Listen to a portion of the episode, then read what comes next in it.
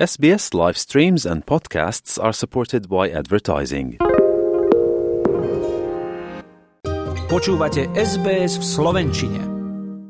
Nezabudnutelný Milan Lasica vraj bol tichý a utiahnutý, aspoň takto o sebe hovoril a mnohí sa smiali, keď to hovoril, lebo si mysleli, že vtipkuje a pritom aj v tom vlastne bolo jeho úžasné herectvo, že bol nielen humorný, ale aj veľmi kritický a priamy. A keď sa na Slovensku otvárala nová televízia, učil nás, ako rozprávať spisovnou slovenčinou a robil to tak prísne, že si nikto nedovolil ani len nahlas dýchať. Určite patril k velikánom, akých nie je veľa, ale Slovensko je malá krajina a dokáže sa vyrovnať svetu. Máme nádhernú kultúru, folklór, úžasné tradície, vzdelaných ľudí, odborníkov, ktorí pracujú na celom svete a práve slovenským kvalitám sa venuje nezisková organizácia Global Slovakia, ktorú spolu zakladala Gabriela Beregáziová. Pozdravujem ťa, dobrý večer. Dobrý večer, Zuzka. My spolu nehovoríme prvý raz a mnohí naši poslucháči teda majú predstavu o tom, čo Global Slovakia je. Vy sa nevenujete tej konkrétnej hudbe alebo iba hudbe, ako sme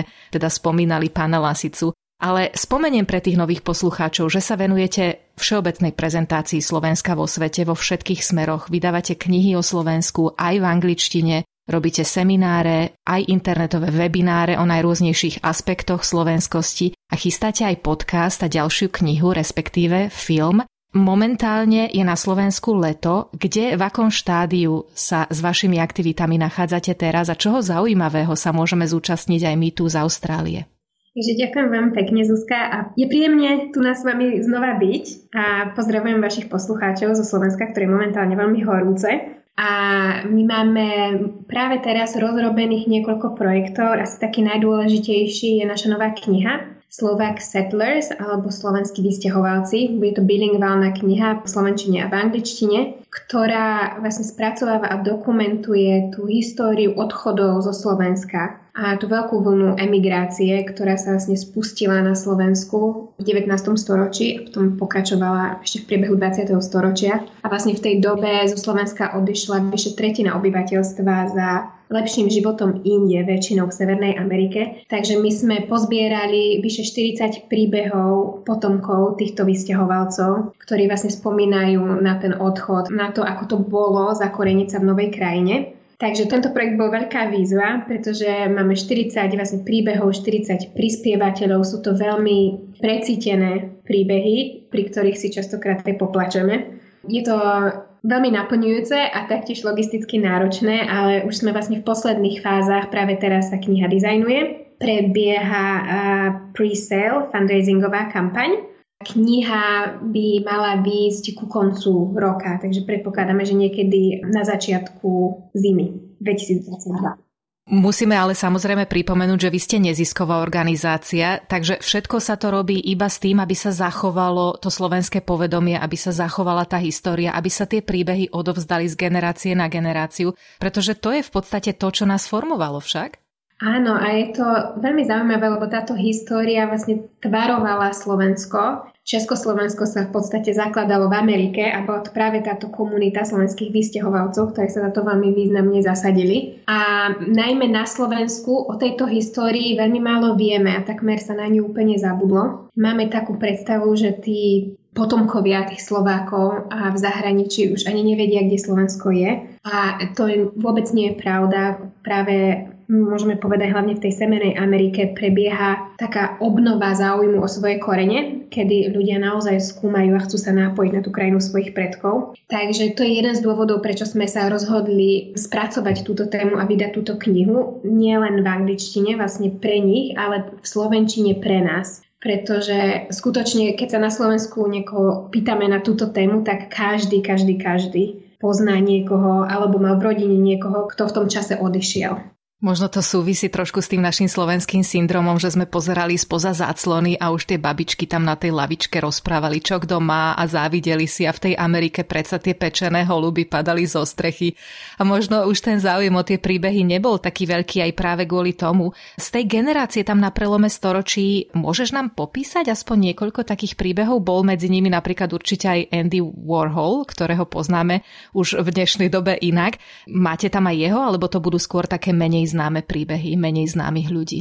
My sme sa vlastne orientovali na to, aby to neboli len príbehy takýchto významných ľudí, lebo knihy o týchto vysťahovalcoch, významné osobnosti slovenského pôvodu už boli napísané, boli spracované. Takže kniha pozostáva najmä z príbehov tých obyčajných ľudí, ktoré boli možno zabudnuté históriou, ale ktoré vlastne zosobňujú tie víťazstva, prehry a tú cestu, ktorú si oni podstúpili, ale máme tam aj niekoľko výnimočných osobností a za všetky by som rada, keďže sa rozprávame za austrálským obecenstvom, spomenula pána Franka Lowyho, ktorý napísal, spísal svoj príbeh pre túto knihu a vlastne svoj príbeh odchodu počas druhej svetovej vojny, počas prenasledovania Židov na Slovensko. A vlastne to, ako sa dostal do Austrálie a tú jeho cestu k úspechu, ako založil Westfield. A ako vlastne napriek tomu, že väčšinu života teda prežil mimo Slovenska, a napriek tomu obrovskému úspechu si stále zachováva ten rešpekt a spojenie so Slovenskom a so svojimi koreňmi a s jeho rodným mestom Filiakovom.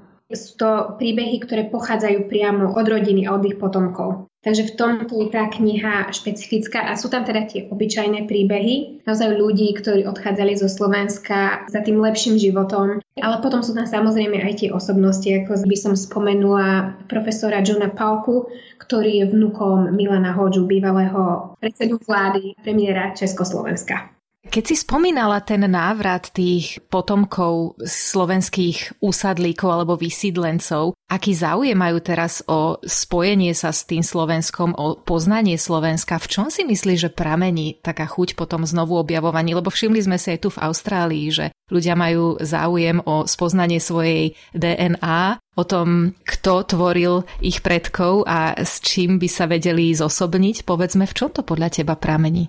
Podľa mňa je tam taký všeobecný záujem posledných niekoľko rokov, odkedy prišli do mody tieto DNA testy, ale posledné dva roky boli veľmi náročné s pandémiou, s obmedzeniami a so všetkým, čo sa dialo vo svete. A ľudia vlastne v mnohých smeroch nemohli žiť ten normálny život, tak sa viac zamerali možno do seba, dovnútra. Začali naozaj hľadať otázky na odpovede, kto sú, kam patria, možno aké je ich poslanie v živote, takže začali sa venovať takto, takýmto filozofickým témam, keďže na to bol priestor a čas za posledné dva roky a zároveň sme sa ocitli v veľmi neistom svete a vlastne to poznanie vlastných koreňov ľuďom dáva pocit spolupatričnosti, ale aj väčšej stability.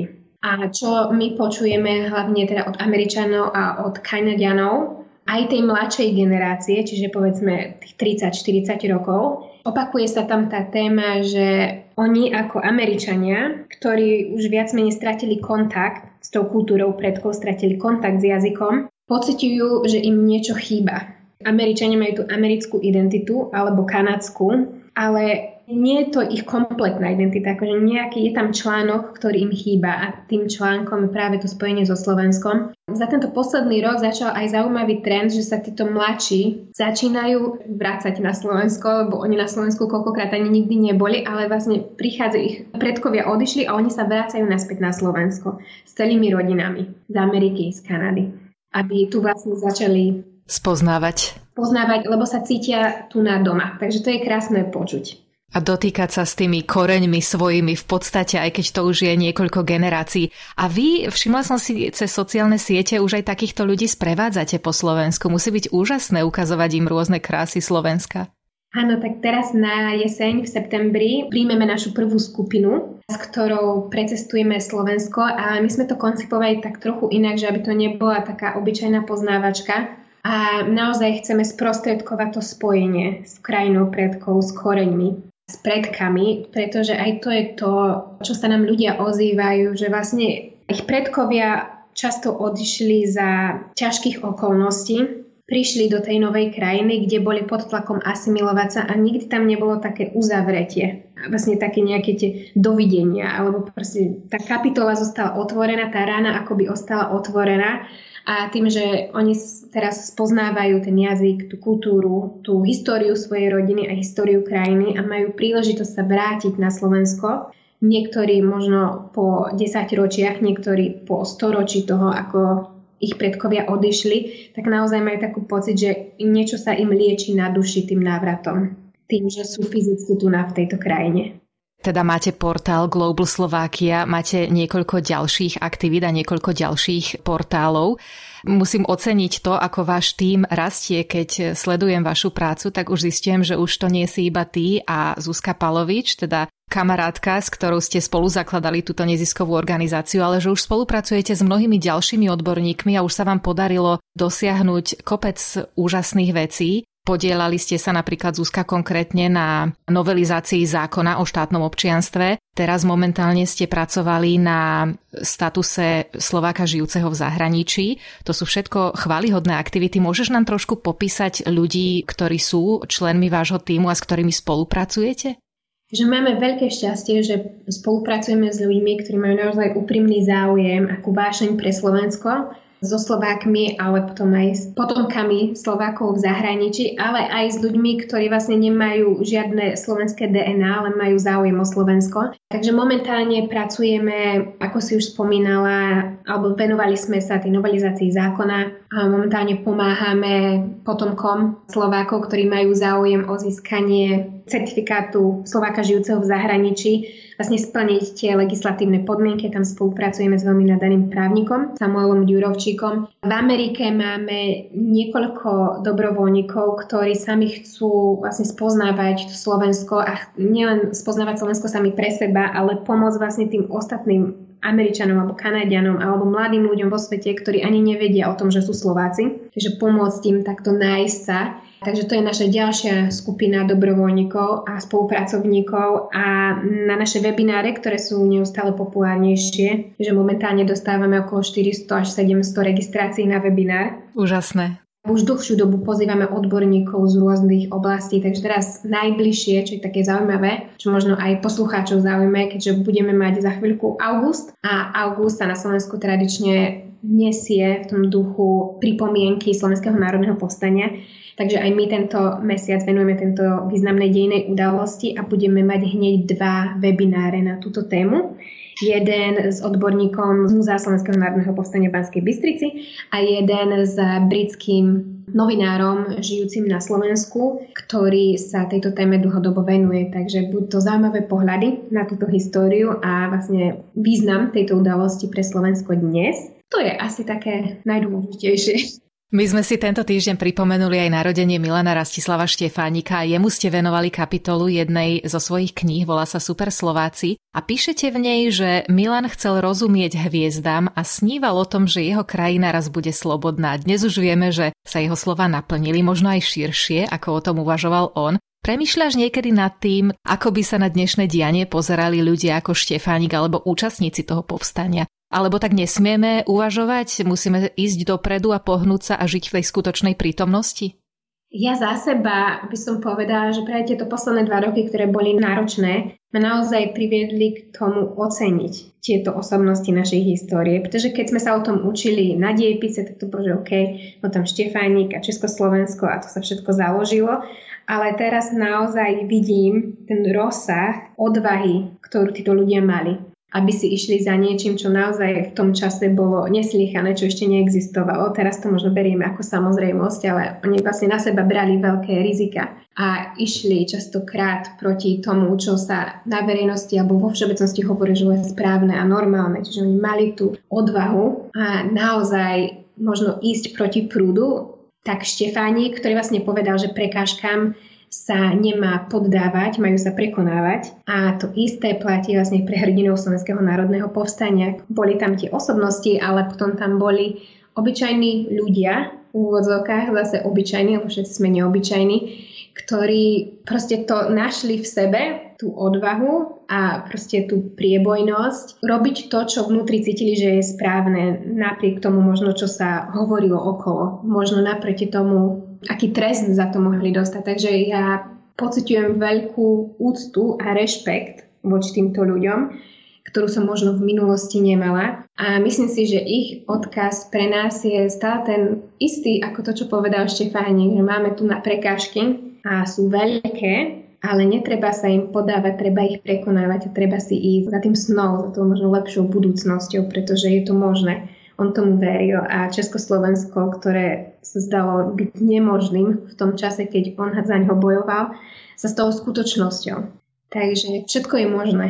A hrdinovia žili v minulosti, ale žijú aj dnes. Uvedomuje si to samozrejme každá krajina, že obyvatelia a tí obyčajní ľudia sú pre tú krajinu jej najväčšou hodnotou. Počujeme napríklad v súčasnosti, keď sa teda môžem preniesť do súčasnosti, počujeme o grantoch pre absolventov zahraničných škôl, ktoré môžu dostať, ak sa rozhodnú vrátiť na Slovensko. Počujeme aj o finančných odmenách pre tých, ktorí sa možno nechcú vrátiť, ale radi pozdieľajú svoje skúsenosti cez členstvo v rôznych radách a výboroch. To sú určite veci, ktoré vy konkrétne v Global Slovakia určite radi vidíte, takú tú konkrétnu angažovanosť štátu. Presne tak a angažovanosť ľudí, lebo všetko to začína a končí ľuďmi. Systém vždy len odráža tú situáciu v spoločnosti a my sme nadšené a vďačné, že vidíme naozaj tento pokrok a tú vôľu meniť veci, aj keď teda je to náročné a máme pred sebou dlhú cestu, tak naozaj sa púšťame do tej zmeny a robíme tie prvé možno malé krôčiky s tou dôverou, že to povedie k niečomu lepšiemu. Sme geograficky malá, ale určite nie neviditeľná krajina. Ako vy hovoríte, sme Global Slovakia však. Presne tak. Gabika, ďakujem za rozhovor a želám veľa síly do tých všetkých projektov, ktoré si spomínala. Pozrieme si váš nový projekt Slovak Settlers to the New World, ako si hovorila o knižke o presídlencoch slovenských, ktorí odišli zo Slovenska na prelome storočí alebo z Československa na prelome storočí pozrieme si aj vaše ďalšie aktivity. Odporúčam našim poslucháčom eh, prečítať si viac. Odporúčam stránku globalslovakia.com, kde dievčatá pravidelne uverejňujú aj pozvánky na zaujímavé webináre. Ďakujem veľmi pekne za rozhovor a všetko dobré. Ďakujem veľmi pekne, Zuzka, a ja ti prajem tebe aj tvojim poslucháčom ešte krásny zbytok toho, čo je na Slovensku leto. Rada by som vás aj týmto pozvala, aby ste pozreli na naše aktivity a práve ten mesiac august bude veľmi zaujímavý v Globo Slovákia. Možno budete mať šancu sa zúčastniť jednej z našich udalostí alebo webinárov. Chcete počuť viac relácií ako táto? Počúvajte cez Apple Podcast, Google Podcast, Spotify alebo kdekoľvek získajte svoj podcast.